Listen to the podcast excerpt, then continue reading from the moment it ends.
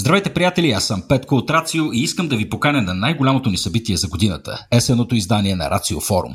На 19 ноември в София Тек Парк ще се срещнем с доктор Ерика Макалистър от Природонаучния музей в Лондон, доктор Максимилиан Гюнтер от Европейската космическа агенция и доктор Стивън Голдфарб от ЦЕРН. Ще научим от какво са направени мухите и защо са важни, за темперамента на младите звезди и тяхната роля в формирането на живота в Вселената и за това какво ново се случва в големия андронен колайдер и как това ще ни помогне да си отговорим на най-големите въпроси в науката. Допълнително ще ви срещнем с изкуството на фотографа Хю Търви и единственото по рода си изкуство на отражателния офорт от доктор Грек Дън. 19 ноември, София Тек Парк. Купете си билети на racio.bg, наклона на черта FALL.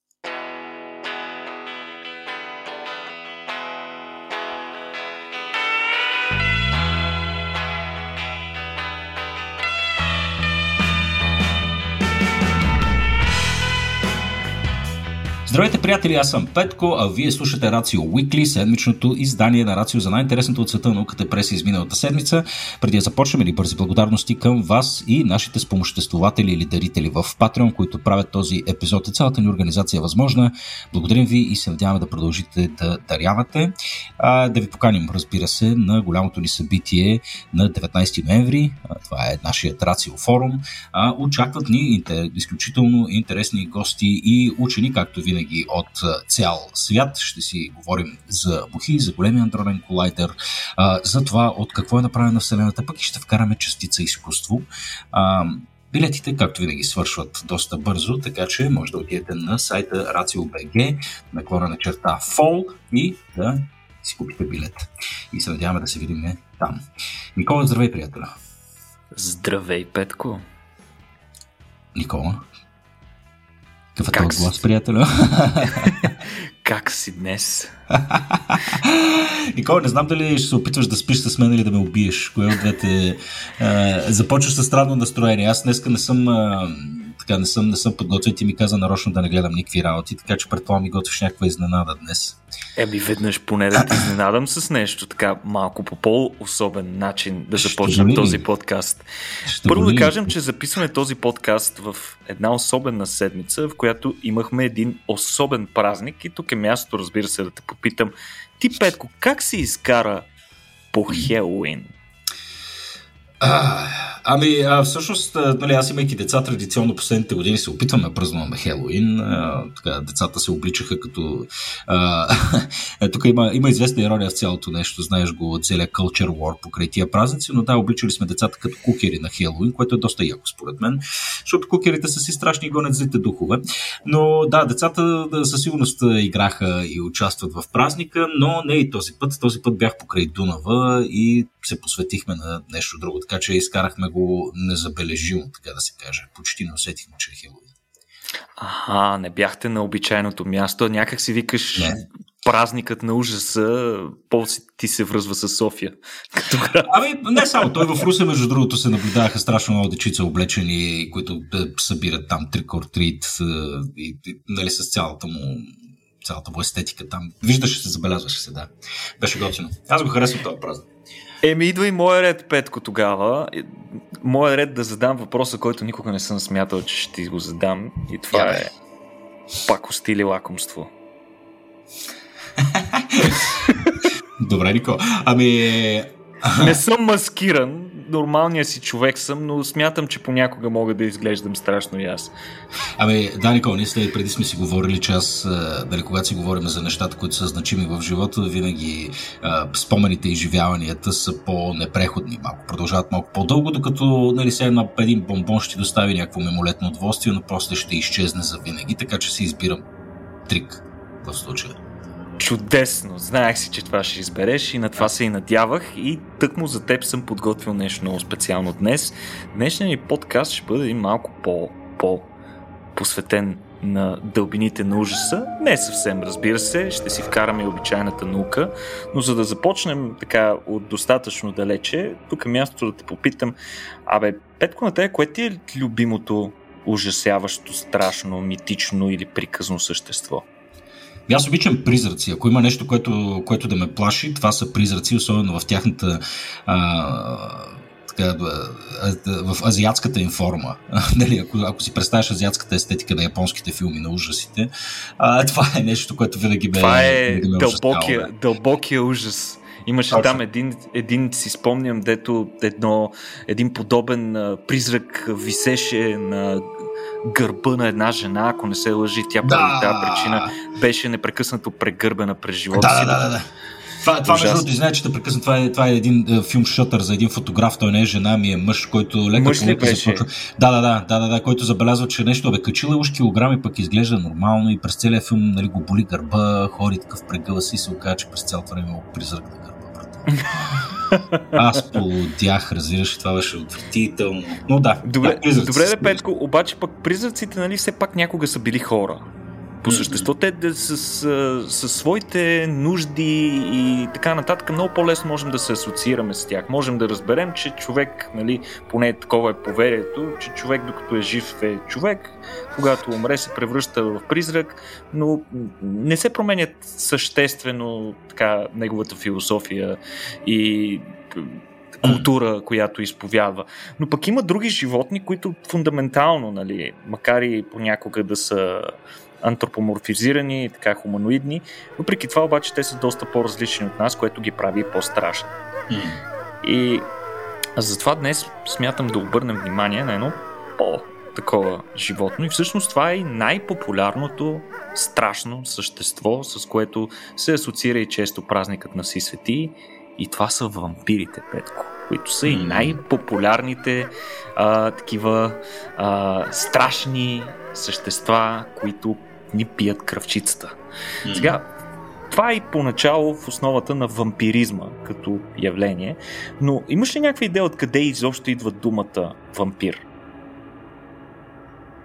Ми, нямам никаква идея. Би следвало да знам, защото сме имали е, така цял сегмент на, едно от първите, на, на един от първите големи форми на Рацио. Как се казваше дамата, Никола? Сещаш ли се или, или ти не се сетиш? Не, глав, не. Главната редакторка на, на Skeptic Magazine беше посветила нейния ток на вампирите и беше супер готино. Имаме видео, между другото, някъде там в YouTube, ако искате да послушате малко и да погледнете. А, но... Дебора, Дебора... Дебора Хайт. Дебора Хайт. Точно, точно така. Точно така, да. А, така че, да, както много неща, Никола, за 10 години рацио би следвало да знам много повече, отколкото знам, но явно пак не съм внимавал. А, всъщност, вероятно, спомените ти идват от факта, че вероятно още тогава, когато тя е говорила за вампири, е споделила един много интересен факт. И това е, че да говориш за вампири именно в България е доста актуално, защото терминът вампир всъщност идва от балканския фолклор, Петко. Yes! Едно сме дали да, на света. И ние сме дали нещо на света. А, балкански и славянския фолклор и по-конкретно, според а, изследователи, които са изследвали етимологията на думата, най-вероятно идва от сръбски. И всъщност идеята за вампири, е, макар подобни същества, които пият кръв да са част от а, митологията от хилядолетия. Всъщност концепцията така за вампири като такива, каквито ги познаваме днес, а, се оформя всъщност доста късно в Европа, около 17-18 век, когато вампирите стават хит в Европа, mm. покрай издаването на една книга, която се казва Вампирът на Джон Полидори, през 1819 година. Малко по-късно, в края на 17 век, Брам Столкър излиза със своят хит Дракула, който тотално бетонира нашата концепция за това как изглеждат и на какво са способни вампирите. Чакай, 17 век, 17 век Брам Стокър, нали 19 тук само? 19, извинявам 19. се, 19. Да, това между другото прави впечатление, че съвпада с една много така, интересна епоха в историята на литературата, може би на не знам дали дали не обхваща и други, други изкуства, но това е, е епохата на романтизма, която а, много характерна за нейната естетика е а, така се естетизирането на болнавия слаб туберкулозен блед вид на човека. А, звучи странно, но да, бех така прочел една много хубава книга точно за, за тази епоха и начинът по който аз се представям един стандартно изглеждащ вампир, до голяма степен е било и представата за това какво се е възприемало за секси тогава. В смисъл точно обратното на мачизма. Нали, говорим за един нали, за слаби мъже, такива бледи, с изпъкнали скули, нали, дълбоки очи. Ще ми се да кажа мъртвешки, но предполагам, че чак до там не се е стигнал. Да, да, както, както, ми го описваш, както ми го описваш и веднага си представям един смазан от работа миньор а, нещо такова, предполагам, да. Е, естествено, тук си говорим за буржуазната класа, която е консумирала предимно, както романите на Стокър, така и всяка вид мода и, и естетика. Така че... Иначе, иначе пет антрополози откриват свидетелства за подобни митични същества, които са точили кръвта на хората от дълбока древност в култури, най-разнообразни култури на всички континенти, без Антарктида. Дори в така митологията на най-арктичните народи а, от сорта на ескимоси и така нататък се улавят подобни аналози. Така че тук имаме някаква културна конвергенция в това, че някакви същества от време на време ни пият кръвта. Добре, а имаш ли някаква идея защо именно кръвта? Какво е толкова специално на кръвта, че а, изпитваме такъв ужас от животни, които трябва да ни я пият? Хм. Ние предполагам, че винаги сме съзнавали е, така, живителната сила на, на кръвта. Не знам, сега тук може би е излишно да търся някакъв вид символика, нали, че в е, едва ли не пиейки кръвта изпиваш по някакъв начин есенцията на, на, на своята жертва, не съм сигурен. Макар, че от да, това е... А? Има ли логика в това, е така? Абсолютно, то това е близо до нали, тази концепция за хуморите, нали, за основните течности, които поддържат живота и жизнеността на един човек. А, но, но всъщност, още от дълбока древност, хората вероятно са обърнали внимание, че при различни травми, и то при най-сериозните травми, те често са придружени от кръвоток, от загуба на кръв, а загубата на кръв пък е придружена с това, че човек започва да губи своята сила, енергия, да отпада. Често кръвозагубата става и причина за смъртта му. Така че тук логиката на хората най-често е била по посока на това, че кръвта е живителната сила, в организма. Съответно, загубата на кръвта води до загуба до някаква степен, изтича и нашия собствен живот. А по този начин, пък, ако приемем, че някакви митични същества могат да пият кръвта на хората, те по този начин могат един вид да изпиват живителната сила, да изпиват живота, силата от теб. И оттам сравнително лесен е скока да се направи, че а, същества, които пият кръвта, всъщност а, са много лоши, ужасни и така нататък.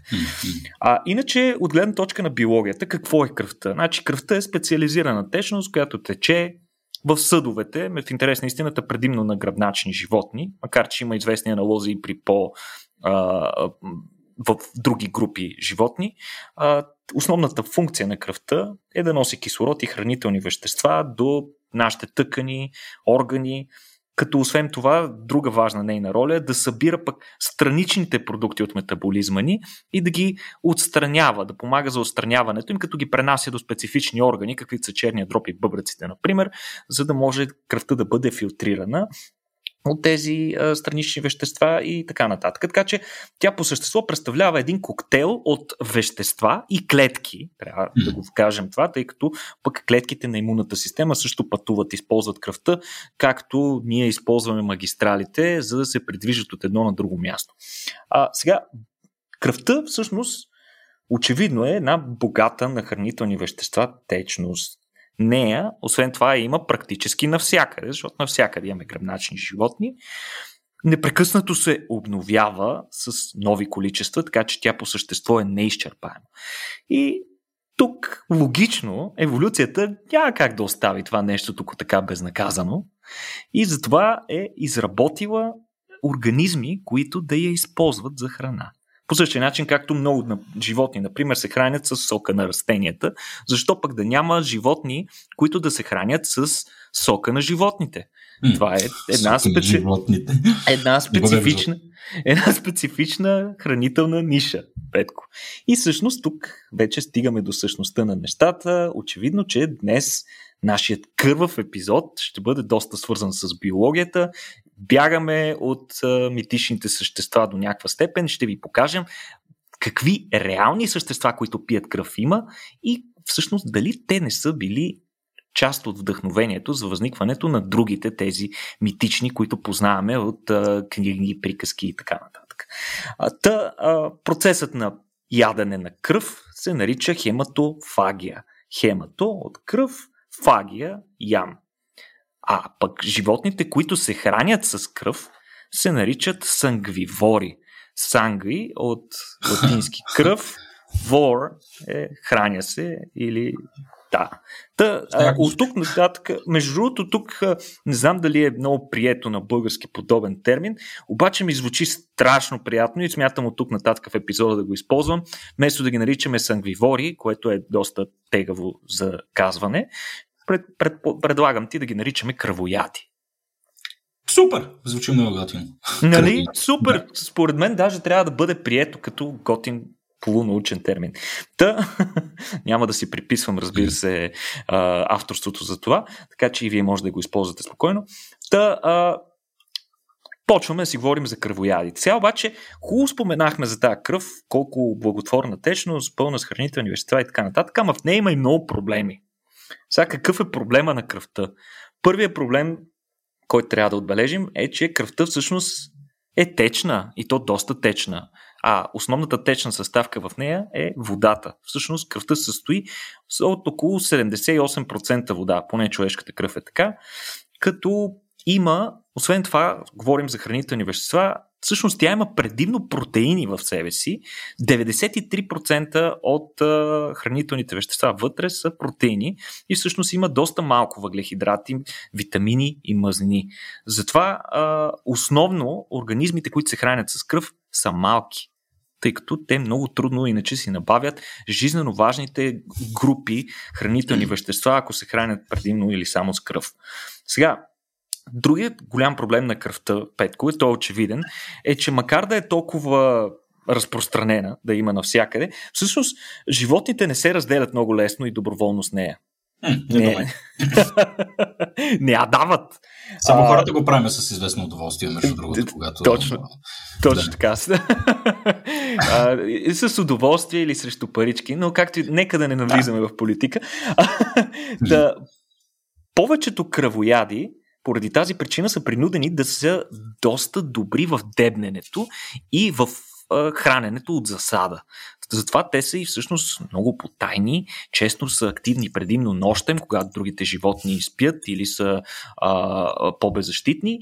И освен това, те са много тихи и внимателни, с което между другото приличат доста на истинските вампири по начина по който си ги представяме. Освен това, а, нещо важно за кръвта трябва да кажем е, че и а, еволюцията и биологията е помислила за факта, че изтичането на кръвта може да е опасно за организма и затова а, са разработени редица механизми при възникване на някаква травма или пробив в кръвоносен съд, съответно тази травма бързо да се затваря и да не позволява кръвта да изтече, т.е. ние имаме системата за кръвосъсирване. Но тази система очевидно ще пречи доста и на животните, които се хранят с кръв. Поради това те са изработили специални химически адаптации в, в лицето на различни химически вещества, най-разнообразни в интерес на истината. Различните групи животни имат различни такива вещества, които можем да наричаме антикоагуланти, т.е. вещества, които пречат на кръвта да се съсирва. Така, когато те пробият съответно стигнат до кръвта на животното, почнат да го пият, раната да не се затвори твърде бързо, преди да са се нахранили. Обаче има и нещо друго важно за тези антикоагуланти, за което хората много рядко си дават сметка.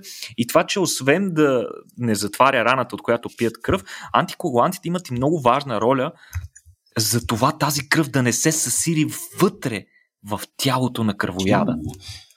Представяш ли си, Петко, смисъл, както не, така се твърди и такова. И да стане... Абсолютно, да. Представи си в стомаха на животното да се получи един гигантски съсирек, който то да не може да а, храносмели. Друго а то важно... всъщност антикоагулантите водят дали да не се съсири вътре в сам, нас самите, нали така? В смисъл, Точно така. Да, имаме да, също да. така и естествени антикоагуланти, които М. спират на каскадата на кръвосъсирването, за да може кръвта да продължава да бъде течна в М. нашите кръвоносни съдове. А, друго интересно а, по отношение на химическите вещества, които изработват тези същества, е, че те най-често пък имат и анестетици, които а, обезболяват мястото на ухапване, ожилване или каквото е там и дават възможност а, животното, което е жертва, да не усети. Тъй като ако усети, а, то може да се защити, а, в опита си да се защити, то може да предизвика смъртта на кръвояда.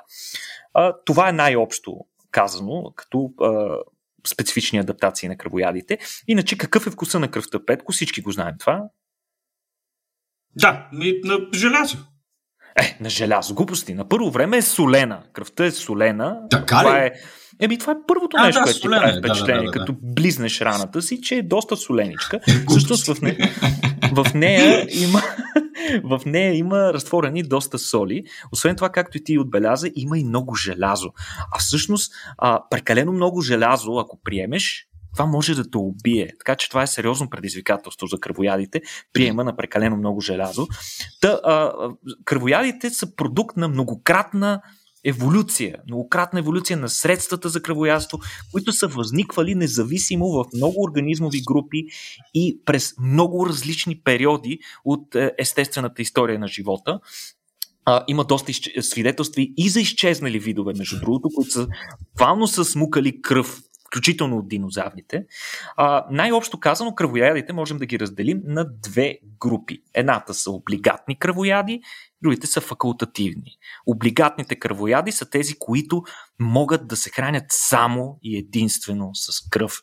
Докато факултативните такива, просто кръвта е една добавка към цялостната им диета, понякога не е най-съществената. Така че те пият кръв, но не винаги, не непременно и без кръв могат да се оправят. Сега, колко животни всъщност според теб се хранят с кръв? Колко видове животни се хранят с кръв? Имаш някаква идея? Ами, Чай сега, смисъл много животни се хранят не целенасочено само единствено с кръв, ама тъй като едат просто суровото месо и поглъщат страшно много кръв.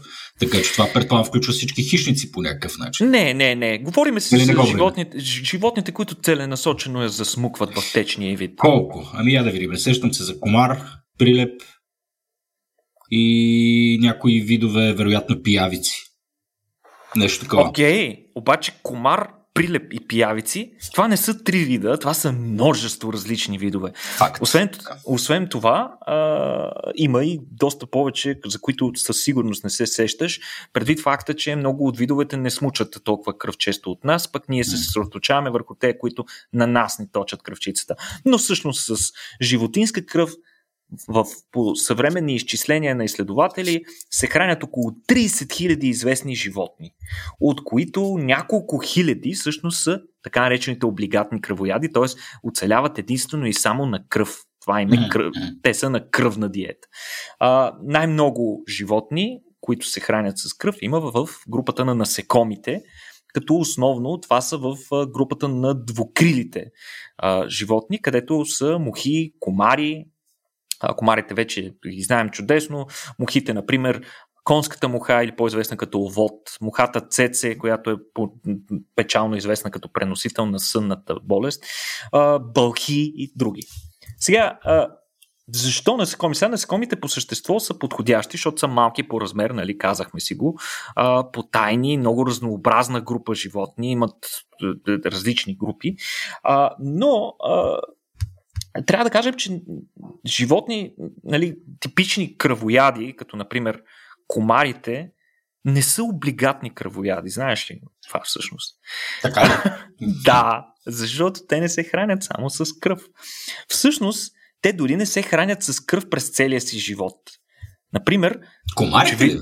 Ами да, само женските и то само женските възрастни комари, на които им предстои да снасят яйца, ядат кръв. Всички останали комари ядат, например, плодов сироп или най-често сироп от цветовете на различни растения.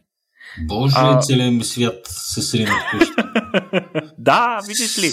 Всъщност, те това, това, което ние най-мразим в тяхното поведение, те го правят заради децата си. Следващия път, като ви охапе комар, проявете малко повече разбиране. Нали?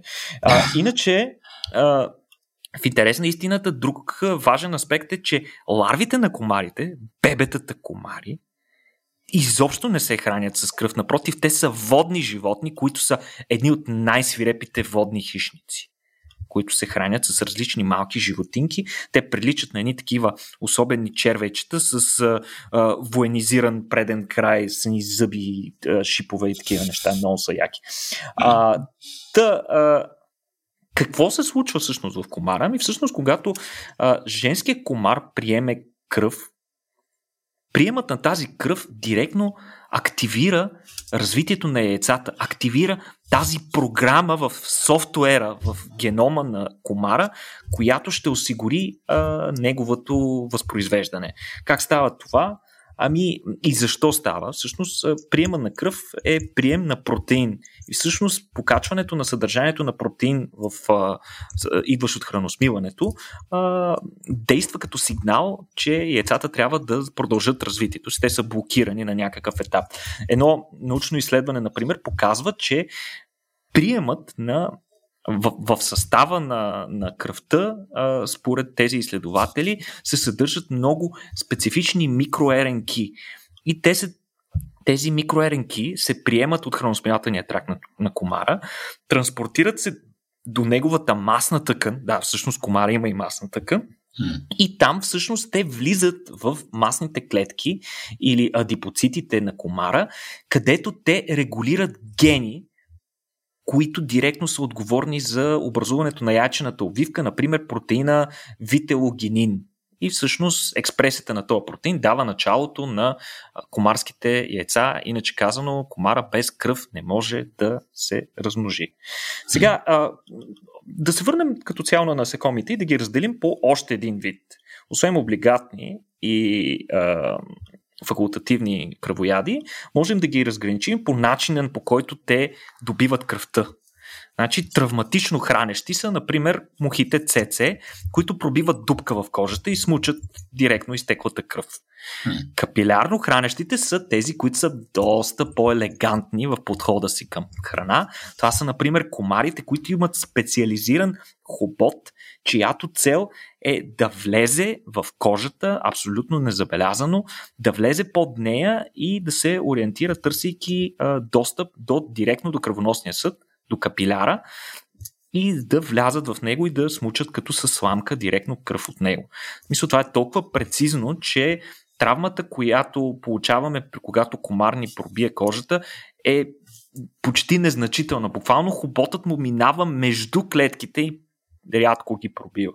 Да, верно. Да, много е изключително, изключително прецизен хирургически подход на, на комарите. Та, това как се случва? Въпросният хобот е всъщност с уникална структура. Той има предпазен кубур, Петко, или кания, не знам как да го наричаме, който покрива хобота през времето, което той не се използва. Иначе хоботът реално не е един, а се състои от 6 различни игли, които са разделени по функция. Две от тези игли имат режещ тръп и всъщност комара ги използва за да пробие кожата. Другите две държат тъканта разпъната, за да може тези режещите да си свършат работата. Петият, всъщност, петата игличка съдържа рецептори, които насочват хобота към определен капиляр. Т.е. те са чувствителни на химически сигнали, които се излъчват от а, кръвоносните съдове, от най-малките кръвоносни съдове и ги преследват тези химически сигнали, за да достигнат до капиляра, да проникнат в него и всъщност тази а, игла е куха и се използва за сламка, през която всъщност комара си смуква кръвта. Последната игла, в интерес на истината, пък тя има обратната роля. През нея не се смучи, а се изпускат вещества вещества а, а, от слюнката на комара, които имат антикоагулантни и обезболяващи функции. Как ни намират комарите, за това вече сме си говорили. Те са изключително добре адаптирани да намират своята жертва, като имат различни видове рецептори. Някои са химически, оптични. Например, всички знаем, че доста добре се ориентират по светлина, която ги привлича. Имат интересен орган, един от основните им насочващи механизми е специфичен орган, който засича такива високи концентрации, повишаващи се концентрации а, на въглероден диоксид. Т.е. ние докато дишаме, като дишаме, нали, вдишваш въглерод, кислород и издишваш въглероден диоксид и всъщност около теб малкото пространство около теб се получава а, такъв градиент с по-висока концентрация на въглероден диоксид и това всъщност комара го вижда. Вижда една светеща мъгла, която те издава, че си там. Тоест, даже се криеш под завивката, комарът знае чудесно, че си там. А, също така, те имат и рецептори за топлина, т.е. за инфрачервени лъчи и могат по тях да се ориентират и отново да те намерят. Също така, много добре се ориентират по ароматни молекули, а, които се излъчват от кожата ни а, те са продукт на взаимодействието на нашите масни секреции с различната микрофлора, т.е. бактериите, които обжитават повърхността на кожата ни. На това се дължи и факта, че комарите предпочитат повече определен тип хора, защото различните хора имаме различен микробиом включително както в червата, така и по повърхността на кожата ни. Тоест, тези хора, някои хора от нас, имат бактерии, които разграждайки масните ни секреции, отделят ароматни съединения, които миришат просто а, толкова привлекателно на комарите, че те не могат да устоят. Не знам дали го има обратното. Не знам дали има хора, които миришат толкова отвратително на комарите, че те никога не ги хапят, но съм сигурен, че такива хора има, които никога не ги хапят. А, сега, Други е, видове животни, които пият кръвчица, са бълхите и въшките, печално известни. Те са, между другото, от групата на така наречените перманентни ектопаразити. Перманентни ще рече, че те, са, те живеят в средата на гостоприемника, от който консумират кръв. Тоест, те не са просто от време на време да идват да смукват кръв и да си тръгват и да си живеят в поляните. Те живеят по животните, които, върху които парализитират паразитират. Чудесно знаем, че те си живеят по кожата, хранят се там.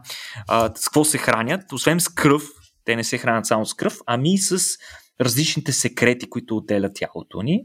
А, нещо много важно за тях е, че те са много специфични към гостоприемника си. Тоест, бълхи има, нали, кучешки, котешки бълхи и така нататък, които понякога хапят и хора, но като цяло предпочитат и доста по-добре се оправят да живеят върху животното, по което са си предназначени за него. А, в интерес на истината, важен, интересен факт е, че въшката петко, е, човешката въшка е силно застрашен вид. Е, да, бе, верно. Да. Защото ги, защото ги тровим, имаме по-къси коси ли? Нещо. Не. Точно така. От, а. няколко са причините. От една страна, а, нали, чисто химичното въздействие върху тях, но всъщност това не е най-тежката причина, тъй като се оказва, че през последните години са се развили редица а, такива линии на въшки, които са а, доста по-устойчиви на обичайните химически вещества, с които ги третираме. Родителите от тези, които ни слушат, вероятно а, в момента кимат с разбиране, защото знаят чудесно, че появата на въшки в детската градина върху детето им вече не е чак толкова лесна, колкото е била едно време да бъдат отстранени и понякога така припламват подобни епидемии в детските градини. Но големия проблем на човешката въшка е прогресивното намаляване на окосмяването при хората и всъщност намалява техния хабитат, ареала, в който могат да се развиват и всъщност те са един а, вид, който е в а, постоянен еволюционен регрес и ако той скоро не намери нов гостоприемник, най-вероятно тази въшка ще изчезне. А те по някакъв начин сложно, сложно ли са свързани с е, екосистемата? В смисъл, трябва ли да ги, да, да ги жалим или да ги спасяваме? Или нещо? Или... Кой Ебе, знае? не знам, Петко, не мога да ти кажа. Конкретно мисля, че този вид ще го прежалим някакси. И аз, и аз така си мисля. А, е, мисля, че няма да се отрази чак толкова съществено на екосистемата а, около нас, ако изчезне на фона пък на доста други важни видове. Иначе дървениците, например, са друг омразен от всички ни а, така, група животни, които смучат кръв. Те живеят, а, говориме си конкретно за така наречените на английски bedbugs или креватни дървеници, ако можем така да ги наречем. Те живеят вътре в матраците, в тъканта на възглавниците, в завивките. Те са нощно активни, както чудесно а, знаят хората, които са се сблъсквали с тях. Доста са потайни и са много трудни за убиване, включително и с пестициди. А, защо са трудни за убиване с пестициди? Ами защото са много устойчиви. А, поради факта, че от време на време изпадат в анабиоза която може да трае доста дълго време. Това е състояние, в което те имат доста намален метаболизъм, съответно а, и отровите, които ги, с които ги пръскаме, доста по-малко им влияят в това състояние. А, между другото, това състояние на анабиоза, в което могат да изпадат в неблагоприятни условия, е, е страхотна адаптация, която им е осигурила възможността те да се превърнат в един от най-успешните групи животни на планетата, Петко. Тъй като тези животни едно време са били доста лимитирано разпространени, но в момента ги има по цял свят. Основната причина за това е, че те са пренасени навсякъде от нас взимайки ги в а, чанти, багажи, особено с експлозията на а, лесното пътуване, с а, въздушния транспорт и така нататък. Те са пренесени буквално във всички кътчета на планетата и е абсолютен ужас. Всички знаят там разни Airbnb-та, където се случва да има такива и после си ги пренасяш в къщи. А иначе, знаеш ли кой е един от най-добрите вектори за транспорт на такива креватни дървеници? Сещам се за п- п- серия гнусни неща. не знам, не знам, не? Мисля, мисля че ще убия току-що. сега, като ти кажа, че според учените един от най-добрите вектори за пренасене на такива бедбъкс по а, домовете на хората са такситата. Тъй като такситата... Що? Да, ами те возят а, често хора към летища, и те се движат заедно с багажите си вътре, т.е. ако предишен човек в неговия багаж е имало, може да се прехвърли на другия човек дървеница и съответно пък дори като просто се возиш и си сложиш раницата отстрани, на, която, на което място може да има от друга раница и така нататък и така нататък. А, Иначе, махаме се от дървениците и ще си, кажа, ще си поговорим за нещо, което предполагам ти е малко известно и това е факта, че а, има и други интересни насекоми, които се хранят с кръв. Например, Петко има нощни пепероди, които се хранят с кръв.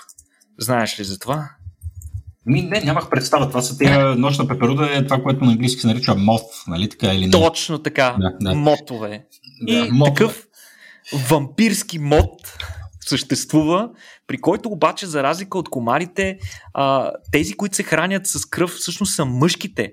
Като те имат специфичен а, преобразуван хобот, нали, от традиционния, който знаем, характерен за пеперудите, с помощта на който те а, смучат нектар от, а, от а, цветовете на растенията. Та техният е леко преобразуван, защото всъщност на предния си край има пробиващ апарат, с помощта на който те могат да продупчат кожата. Те не се хранят изцяло с кръв. А, за пореден път те си пиват кръв от време на време, като често са насочени към големи бозайници, включително от хора пият кръв, между другото, а, те могат да смучат кръв много дълго време. От няколко минути до 20 минути могат да седат залепени за животното и да смучат, смучат, смучат кръв. А, всъщност, основната причина да смучат кръв пеперуди, Петко, а, според учените е, е заради солта. Всъщност. Тъй като. Така си набавят е, електролити. Ами не само всъщност мъжките използват тази допълнителна сол, която поемат, като един своеобразен подарък за женските в процеса на съблазняването им преди копулация. И съответно мъжкият, който даде най-много сол, който е необходим на, за развитието на яйцата на женската, а, съответно печели. Иначе, иначе има и други пеперуди, пък, които се хранят с кръвта, която изхвърлят хранещи се комари през ануса си, докато смучат кръв. Да. Ца, това, ще, искам да се, опит... ще, искам да се опиташ. Искам да се опиташ да си го представиш. Не искам да си го представям изобщо. Никола. Да, има, има всякакви животни. Природата и еволюцията не прощават на нищо. Иначе, има и паякообразни, разбира се. Най-емблематичните са кърлежите и акарите, които пият кръв. Сега за кърлежите трябва да споменем, че те имат много специфично поведение.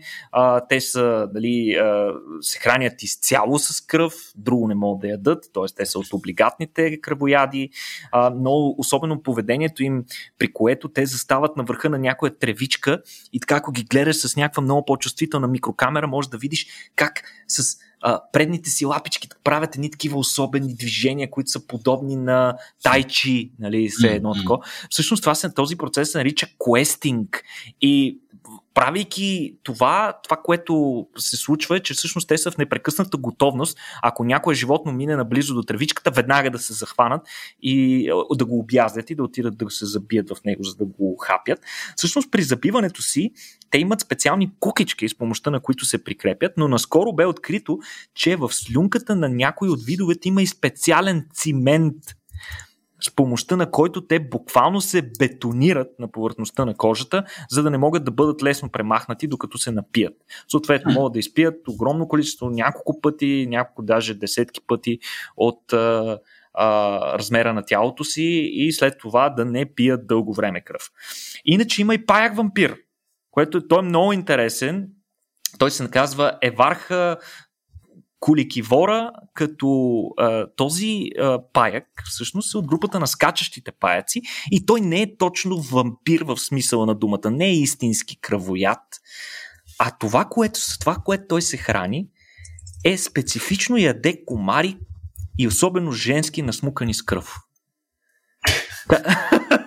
Това е едно своеобразно отмъщение, Петко. Mm-hmm. А, учени са направили интересен експеримент, а, като са предоставили а, избор на въпросния пая какво да яде, като са му дали мъжки, а, женски насмукани с захарен сироп и а, женски гладни и женски насмукани с кръв. И всъщност кома, а, паякът винаги избира женските насмукани с кръв, като той много чудесно ги разпознава оптично, т.е. с очите си успява да види, че те всъщност са напити с кръв и явно и химически, защото те отделят сигнали, които показват, че са напили с кръв. Всъщност това е много а, интересно, нека го кажем, предприемчиво решение от страна на паяка, защото а, набавяйки си тази богата на протеини кръв, а, а, той го прави по един доста по-безопасен начин, тъй като комара жертва живота си, докато се опитва да смуче кръв от жертвата, която ако го усети може да го размаже, докато паяка чака просто на готово той да вземе а, кръвта и да му я донесе и той да се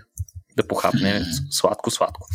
Иначе, а, нещо, което не споменахме за кръвта и то е важно, важна нейна, да го кажем, важен недостатък на кръвта като хранително средство е факта, че чрез кръвта се пренасят различни много заболявания. Всъщност тя е страхотна среда за разпространение на патогени из тялото, тъй като патогени като вируси и бактерии могат да използват да, проникнат до различни тъкани органи из тялото. Тоест може да се окаже, че някои от болните животни имат доста такива патогени вътре в тялото си. Примери за такива са, например, арбовирусите, т.е. вирусите, които използват кръвопиещ вектор, за да се разпространяват между различните а, животни. Такива са, например, вирусът на денга, зика, жълта треска, чикунгуния, западен нил. Това са тези, които се разпространяват с комари. Тези пък, които се разпространяват с кърлежи, са кръжов енцефалит, кютреска, лаймска болест, а, която всъщност е бактерия, не е вирус, а, марсилска треска и така нататък. Чумата пък а, всъщност при пиенето на кръв от страна на бълхите се, по плъховете се разпространява. Малариния плазмодий, който е паразит и отново чрез комари намира път до а, различните организми. А, сега има и паразитни червеи, жълто петко, които пият кръв. А, някои нематоди, например, са такива, които пият кръв, само че а, за да те ужаси още повече, защото все пак сме хелуински, леко хелуински епизод, трябва да кажем, че това не е и първия хелуински епизод. Въпросните нематоди пият кръв петко, ама отвътре. В смисъл, те са вътре вътре в червата ти и се забиват в стената на червото и точат кръвчица оттам. А, и докато сме на тази тема, стигаме до едно от, едно от най-страшните, поне на външен вид животни, от което немалко хора изпитват ужас. И това са пиявиците, които ти сам спомена по-рано. Всъщност някои от пиявиците са много добри хищници, които преследват различни животни и ги убиват, но около 3 четвърти от видовете всъщност са тясно свързани с смучането на кръв. Те са истински облигатни кръвояди, като те пият кръв от всякакви животни. Риби, земноводни, бозайници, змии, крокодили, птици, дори раци и други пиявици. Има пиявица по пиявицата. А, и сега, как го постигат това, всички знаете как изглеждат пиявиците. Те имат една много интересна уста, която е с хиляди зъби, а пък челюстите им движат зъбите напред-назад като трион, което осигурява възможност те да пробият кожата и да проникнат а, в близост до кръвоносен съд, за да точат кръв. Те имат съответно смокала на главата и опашката, с помощта на които те се прикрепят не само към субстрата, за да чакат жертвата си, но и към самата жертва. А, има и такива, които чакат животните в засада, в а, застояли басейни и като пият вода се прикрепят, забележи Петко, по ноздрите, устната кухина и дори гърлото на жертвата. А, а, това често се случва с крави и различни видове добитък, но има страхотна история за едни моряци, не си спомням точно къде бяха. А, а, говориме си за нещо от сорта на 16-17 век. Та някакви моряци изследвали нови територии, велики географски открития и така нататък, попадат на някакъв остров и пият не е много чиста вода. Следствие на което всички моряци в един момент почват да се чувстват ужасно, а когато лекарят на борда а, успял с лупа да погледне в а, устата им, с ужас забелязал, че по гърлото и хранопровода им имало прикрепени стотици миниатюрни пиявички. Oh, Jesus Christ. Е, това ти е за Хеловен кошмар. Абсолютно. И, Иначе, за да осигуряват така помпенето на кръв, те използват перисталтиката на, самите си, на самата си храносмилателна система, за да така засмукват като помпа. Могат да изядат 10 пъти тежестта на тялото си в кръв. А, и също така много интересен факт е, че те могат да оцеляват много години между храненията си, като могат да забавят метаболизма си и а, по този начин да не им се налага да се хранят често. Има много, интересен, много интересна пиявица, която се нарича тигрова пиявица или Tiger Leech, която живее в Борнео, Индокитай и Тайван, като тя е много характерна с поведението си, че вместо от засада тя ловува активно, като плува изключително бързо, проследява жертвата си по химическите сигнали и ги напада, като най-често това са едри бозайници, дори хора. Тоест, тя е изключително неприятно същество. Може да си го представиш, нали? Mm. А, те се използват всъщност в медицината, се използват от векове, но истинският бум на използване на пиявиците, тъй като всички свързваме пиявиците с така наречената медицинска пиявица, но това нещо, използването на пиявици в медицината е сравнително скоро, или поне експлозията му се е наблюдавала през 18-19 век, когато има истинска пиявична мания в обществото, особено в Европа. Тогава те са използвани за лечение на а, психиатрични заболявания, тумори, а, кожни заболявания, а, а, дори а, подагра и, и магарашката кашица. Самият Джордж Вашингтон е бил лекуван с тях, като се смята, че до някаква степен са го преточили с пиявици и може би това е допринесло за смъртта му. А иначе а, медицинската пиявица, която се използва от тогава, а, тъй като станала такъв огромен хит, е била тотално изловена и почти до изчезване и всъщност вида е много-много рядък в дивата среда в момента. Но всъщност пиявиците намират революционна употреба и в съвременната свръхмодерна медицина. Имаш ли си на идея за какво? Хм, а, за третиране на рани, примерно, си представям нещо такова. Не, не точно. Всъщност, mm. а, тя се използва в съвременната хирургия, тъй като понякога някои части от тяло, в някои части от тялото по време на някаква хирургическа манипулация, особено свързана с прикачане на тъкани, например при трансплантации и така нататък, понякога в, в някои кръвоносни съдове се получава едно кръвонасядане. Кръвта забавя движението си и буквално спира на съответното място и се забавя. Това а, може да доведе до хипоксия и смърт на част от органите и тъканите на съответното място. Затова те могат да поставят пиявица малко след това, като тази пиявица с това, с нейната способността си да засмуква, може да засили кръвопотока оттам и, и, и да доведе до навлизането на нова свежа артериална кръв, която да спаси съответно орган. Това си го представи просто по време на операция, нали, форцепс, ножица, пиявица. Пиявица. Пиявицата е доста отвратително нещо. Та, а, освен това, а, трябва да кажем, че има и други интересни същества, които точат кръв, като например варпирският охлюв Петко. Вампирският охлюв, всъщност те са няколко вида такива охлюви, които пият кръв.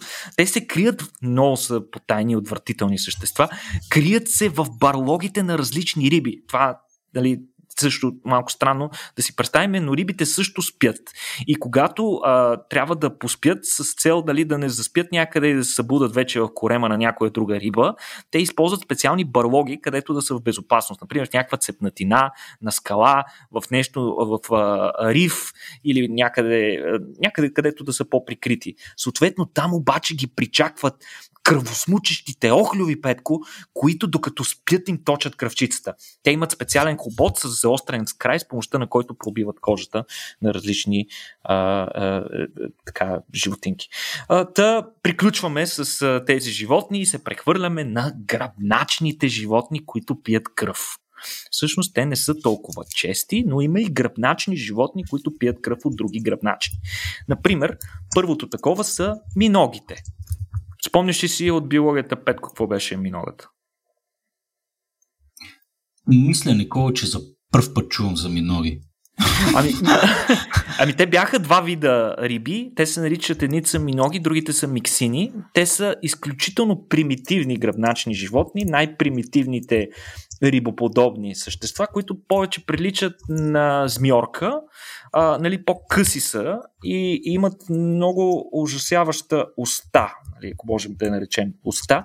Всъщност те нямат челюсти в истинския смисъл на думата, но имат хиляди малки зъбчета, които са подредени в няколко реда пръстени по вътрешната част на устата си. А, те не са се променили съществено през последните стотици милиони години, най-вероятно над 300 милиона години са си се същите, а, но в крайна сметка това, което работи, защо да го променяш? Те, е. интересното, интересното при тях е, че те се захващат а, с помощта на тези челюсти а, по тялото или особено в областта на хрилете на рибите и могат да седят там в продължение на дни да точат кръв. За щастие, дните, даже и седмици, за щастие не, не, няма свидетелства да са нападани хора от тези ужасни същества. Сега, има и птици, които точат кръв Петко. Една от тях си спомняш, че сме говорили преди за нея. Това е вампирската чинка от Галапагоските острови. А, тя не се храни изцяло с кръв, т.е. какъв кръвоят е? Е, що така ме изпитваш по време? как беше? Факултативен кръвоят. Да, добре, окей. Okay, Тя не се храни изцяло с кръв. А, това, мисълта, че птичка пие кръв е наистина ужасяваща, но mm. има наистина има такива и на конкретната птичка това и се налага. Тъй като в периоди, а, в които храната е по-малко а, и пък а, сладката вода е оскъдна, да кажем в някакви засушени периоди, а, птицата и се налага от някъде да си набавя альтернативни източници на храна и вода и затова те пият кръв от по-големи морски птици, основно от групата на рибоядите. Те имат много специализиран клюн, като повечето чинки, по които Дарвин е бил страшен фен, защото всичките различните видове чинки, особено на Галапагоските острови, са имали най-различни форми на клюна си, които са пряко адаптирани към различния субстрат, с който те се хранят. Примерно те, които чупят лешници, имат едни такива по-масивни клюнове, тези, които се хранят с а, зранца, имат едни такива като пинсети и така нататък и така нататък. Тази чинка клюна е изключително с остър връх, който освен това е леко назъбен, с помощта на който те пробиват а, крилете и краката на рибоядите, за да ги ядат. Сега интересното е, че рибоядите обаче не се съпротивляват. Това е парадоксално, но те оставят тези птици да им точат кръвта. Причина за това според учените е факта, че това поведение вероятно е инстинктивно поведение от страна на рибояда и се дължи на факта, че подобни птици вероятно предшествениците на въпросната вампирска чинка, а, са чистили рибоядите от паразити. И това е основната теория как са възникнали въпросните птици кръвояди. Те а, вероятно са чистили от кърлежи и от различни други такива същества, прилепени за птиците, а, са чистили птиците и са ги ядяли. Тоест, едните си осигуряват чистач, пък другите си осигуряват храна. Само, че в даден момент някоя от птичките е станала по-предприемчива и се е казала, аз така и така го махнах този кърлеж, тук тече кръвчица, защо да не си смукна. И вероятно по този начин смукна, смукна, бе, защо ми е кърлеж изобщо, дай да почна да пробивам и аз и да си пия директно кръв. Нещо подобно се случва и с волските птици петко, които са характерни по говедата, водните биволи, зебри, антилопи в Африка. Това са тези изключително шарени птички, които си виждал по документалните а, филми, да седят върху рога на водния биво и да гледат една така някакси. Много яко, че точно, точно, това съм, точно това си спомням като изображение. Как... То е толкова емблематично, че просто се запечатва в съзнанието на всеки веднъж, като го види. Те също чистят тези животни от паразити, като мухи, кърлежи а, и, и, и, и разни черви, но понякога, освен да са един добър съсед, който се грижи за голямото животно, те могат и да смучат кръвта. на Всъщност как смучат кръвта им? Ами като гризат и, и кълват раните им и по този начин пречат да зарастват въпросните рани, а понякога дори могат сами да ги правят. Сега, а, свършвайки с този из, изродски епизод, при който хора вече сигурно си представят как чайки им точат кръвта, а, Стигаме до същността на нашия епизод днес и това е да си говориме кое е истинското вдъхновение сред животните в природата за граф Дракула. И, и тук моят въпрос към тебе, Петко, е имаш ли смисъл в, в съзнанието си имаше някакъв списък от специфични характеристики, които имат а, вампирите? Хм. Можеш ли да ги избориш сега? Добре, смисъл, а, само, да, само да махнем нали, историческото вдъхновение за граф Дракула, изобщо не го коментираме, нали, така за Влад Не, не, не, не, не, Говорим за атрибутите, атрибутите Атриб... на граф Дракула. Да. Атрибутите а, на вампирите. Ами, какви са? Смисъл, а, умират при кол сърцето, не обичат чесън, а, не обичат кръст, а, летят, а, спът през деня и излизат вечер. А, какво друго? Какво друго правят? Май това е в общи линия. Значи кола през сърцето е нещо характерно за всички животни. Всички животни имат това, тази характеристика. Ако ги пробиеш с кол през сърцето, те умират. Нали, в смисъл това, уви, е характерно за, за всички ни. Така. така че можем да го зачеркнем като характер, характеристика на, на вампирите. В интересна истина при повечето животни даже не е нужно да е кол, но а, както и да е. Са, връщаме се към другите неща. Да, и разсипаме за този кол направо. Иначе, а, най-интересните, според мен, кръвояди, това са и най-емблематичните такива, това са прилепите вампири. Всъщност, една от характеристиките пък на вампирите като цяло е факта, че можеха да се превръщат на прилепи, ако си спомняш. Това отново е вдъхновено, най-вече е вдъхновено именно от тези животни прилепите вампири, които всъщност са единствените сухоземни, гръбначни, облигатни кръвояди, които могат и да летят. В смисъл, много особена набор от качества, които ги прави доста, доста близки до представата ни за вампири. Те са, интересното е, че те са сравнително наскоро еволюирали да се хранят с кръв, което вероятно се е случило преди около 20 милиона години. А, както казахме, те са облигатни кръвояди, хранят се само с кръв. Единственото изключение е, докато са малки, се хранят с мляко от, мал... от а, майките си.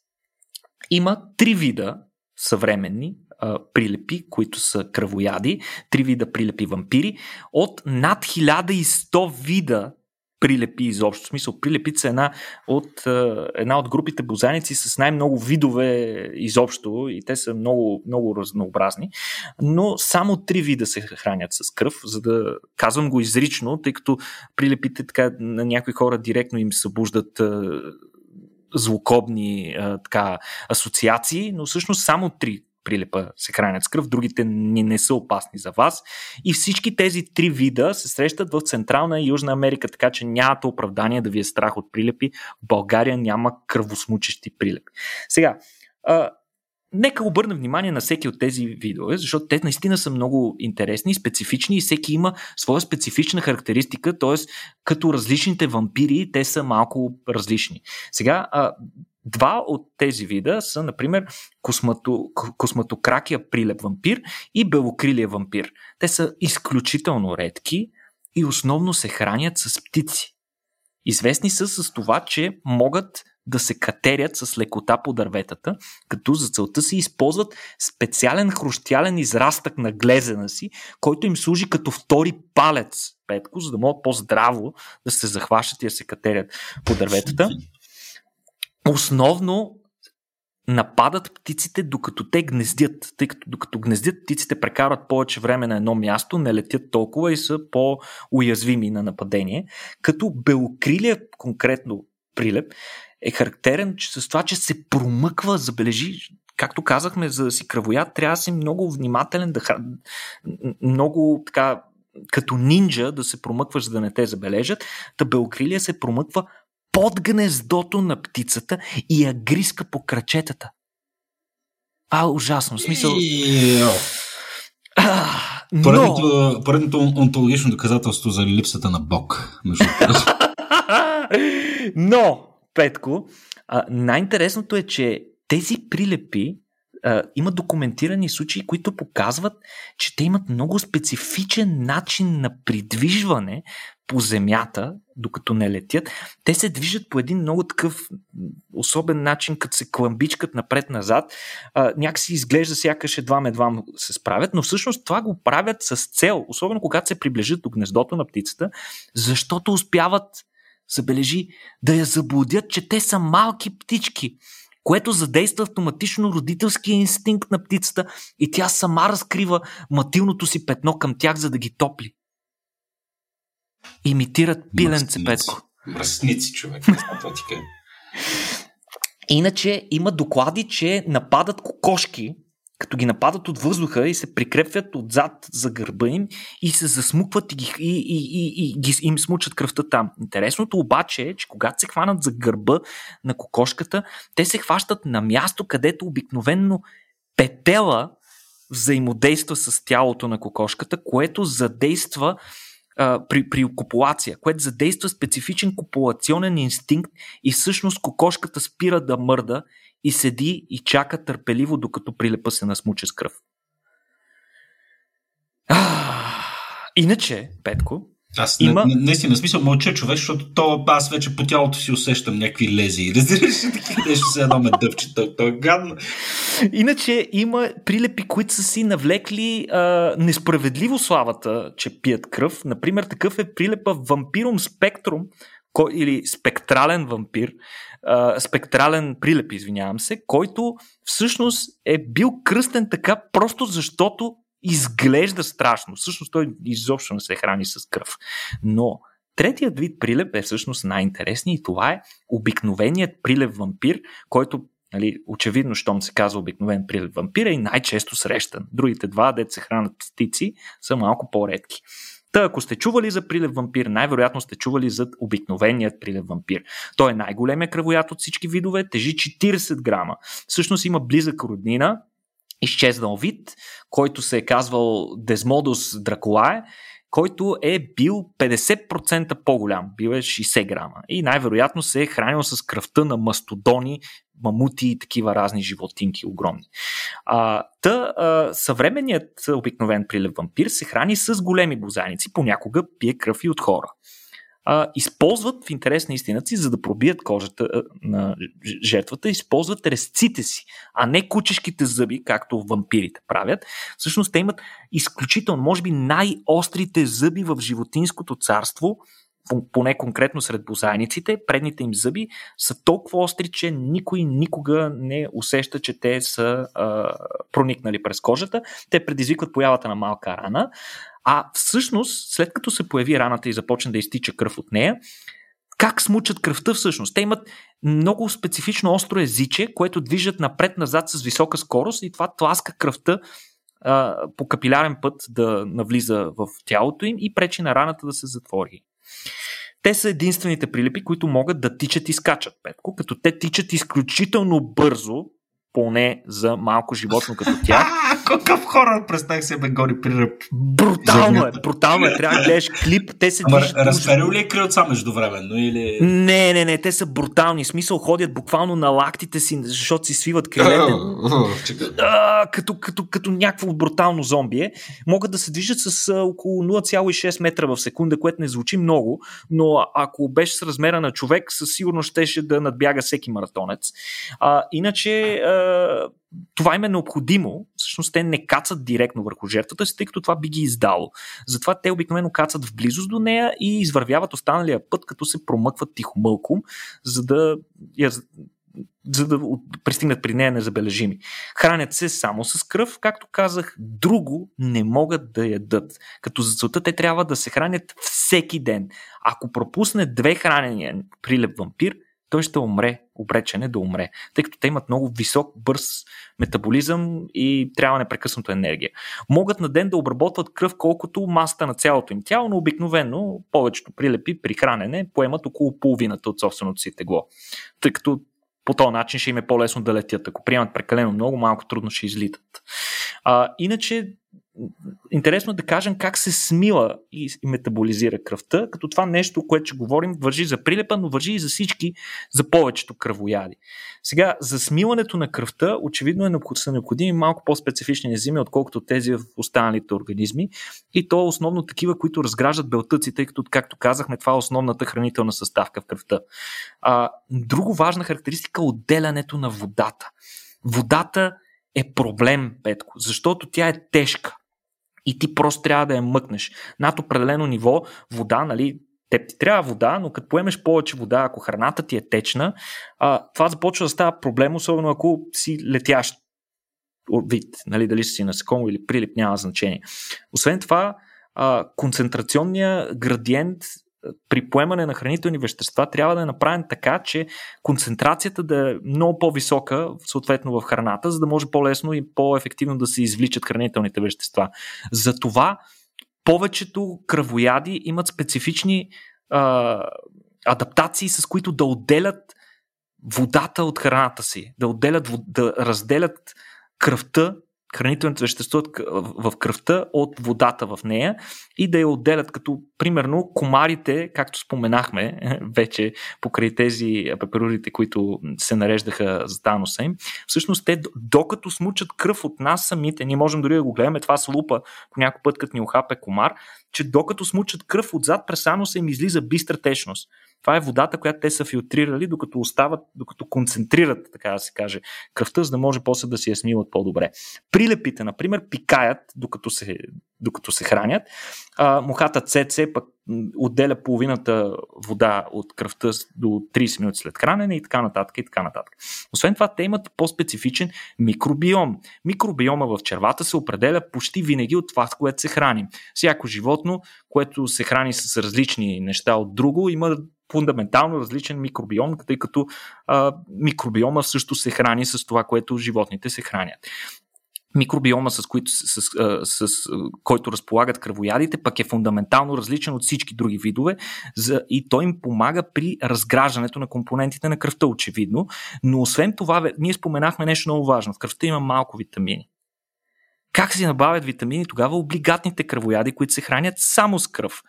Ами, те всъщност разчитат за това почти изцяло на бактериите, които използват наличните а, протеини и други а, вещества в кръвта, за да изработят а, необходимите витамини, като например витамин Б. Има, освен това, те им помагат да обезвредят някои от опасните компоненти на кръвта, като например да обезвреждат редица вируси, а, премахват излишното количество желязо или поне го обезвреждат в състояние, а, в форма, в която то да, може да може да бъде безопасно отделено. А, също така а, кръвоядите имат и много силна имунна система, за да се справят с останалите патогени. Сега, Връщаме се отново на прилепите. Както споменахме, те трябва и да а, обезвреждат системата на кръвосъсирването в бозаниците, с които се хранят. Затова те имат очевидно и такива антикоагулантни химикали, като някои от тях, между другото, в момента се изследват от учени като възможни антикоагуланти, които да се използват при различни процедури върху хора, които имат висок риск за поява на съсиреци в тялото, като например такива, които наскоро са преживяли инфаркт или инсулт. А, сега, стомахът на прилепа е много интересен, прилепа вампир, тъй като стомасите им са тотално преобразувани. Те нямат почти нищо общо с нормалният а, стомах, който другите животни, другите бозайници имат, тъй като те са преобразувани от орган за смилане в орган за съхранение на преработена кръв. А, всъщност, а, те могат много да се раздуват като балон и да служат като един резервуар за кръв.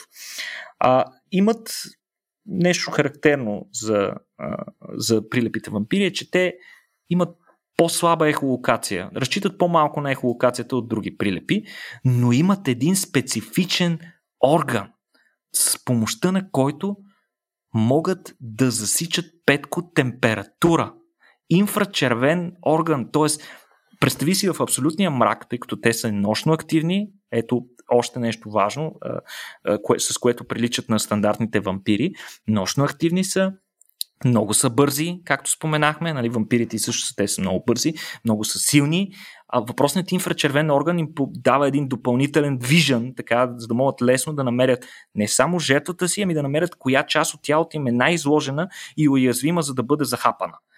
А, сега, също така, това, това е вече една фундаментална разлика между концепцията ни за вампирите, а, които се хранят предимно с девственици и така нататък, предпочитат а, млади жени, за, за да ги разкъсат и да им пият кръвта.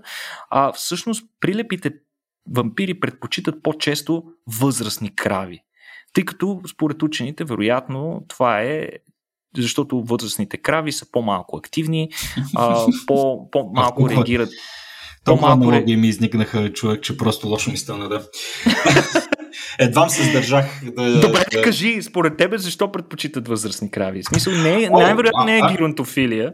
А, не, дай да не го коментирам. Защото имат повече опит, ще да кажа.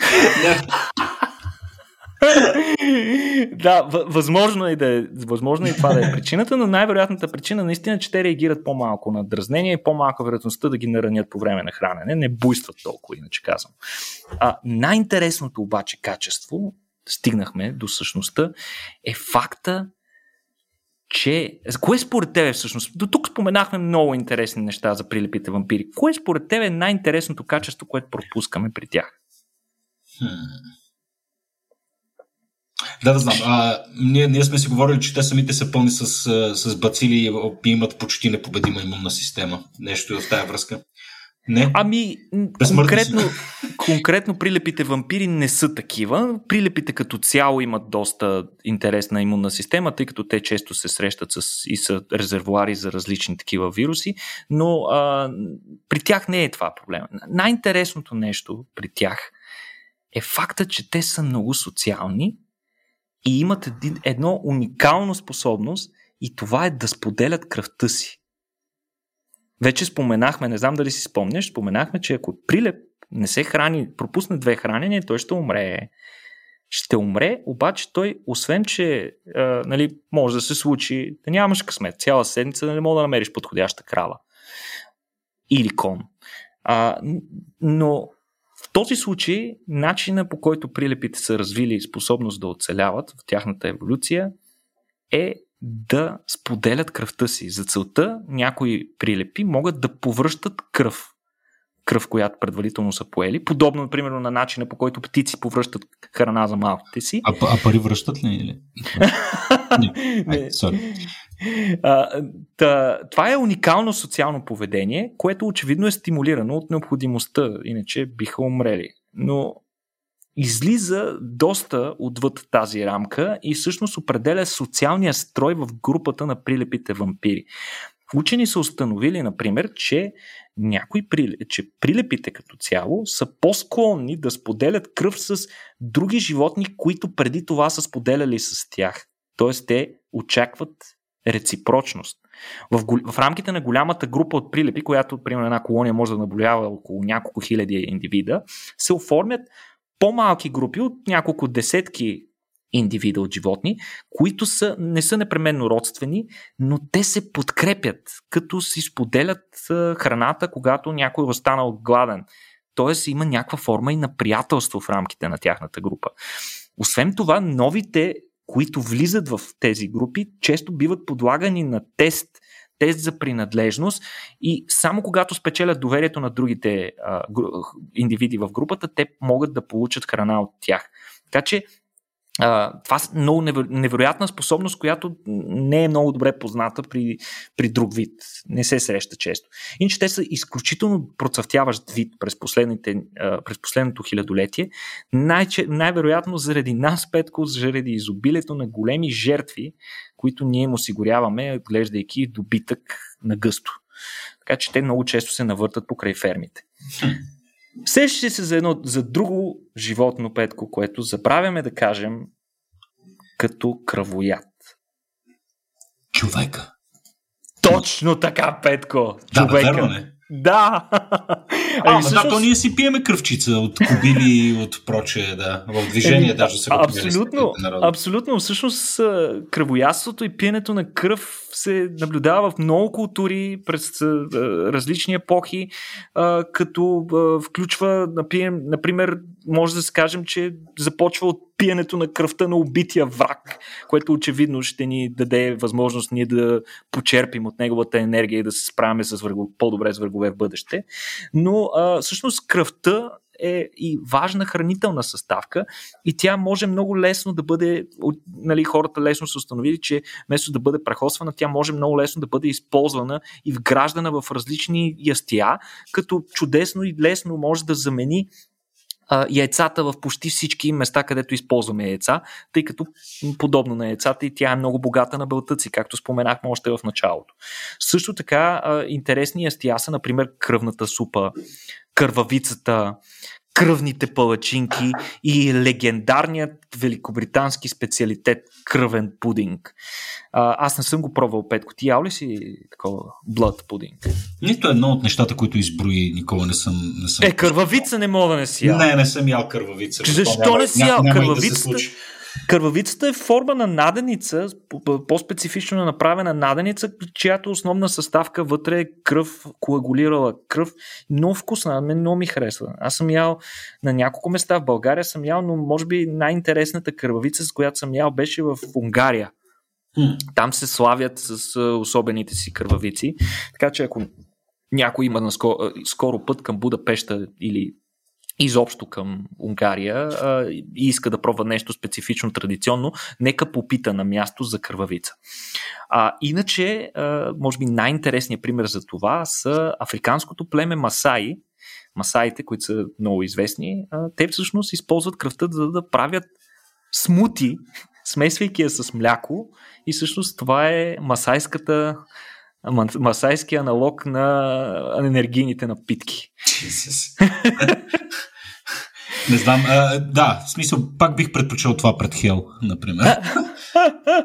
Та, а, общо взето, а, преминахме през а, доста интересен така маратон на животните, които се хранят с кръв. Нали, отново, завъртайки се през цялото това нещо, стигаме в началото, откъдето тръгнахме, вампирите и всъщност според теб, наистина, на кое от всички тези изброени животни вампирите най-много приличат? Е на прилепите, очевидно.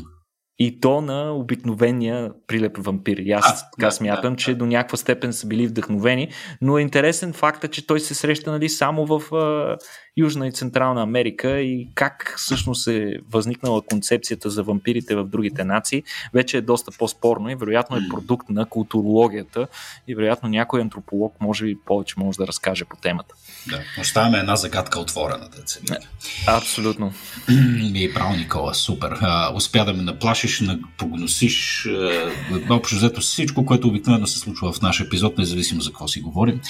А, пълен и... с емоции беше този епизод. Аз пълен с емоции, пълен с кръв. Гадна работа. Най-пълнокръвния, ами... най-пълнокръвния ни епизод до сега. Точно така, точно така. А, добре, ами Никола, следващия път трябва да поемем ангажимент да обещаем на така нашите слушатели, че ще им споделим всякакви новини, които са се случили междувременно, тъй като този епизод беше малко по-специален, все пак беше Хелоуин. А, добра идея, Никола, на мен ми, на мен ми хареса. А, така че и на вас, ако ви е харесало, приятели, естествено, разделяме се отново с призива да ни подкрепите, а, както намерите за добре, може да отидете на racio.bg, наклона на черта support а, и да разгледате различните опции, за да подмогнете това, което правим. И разбира се, на последно място, отново да ви приканим да си купите билети за 19 ноември София Тек Парк. Рацио форум, есенно издание. Разгледайте програмата ни на същия сайт. Благодаря ти, Никола, благодаря и на вас и до следващия път, приятели.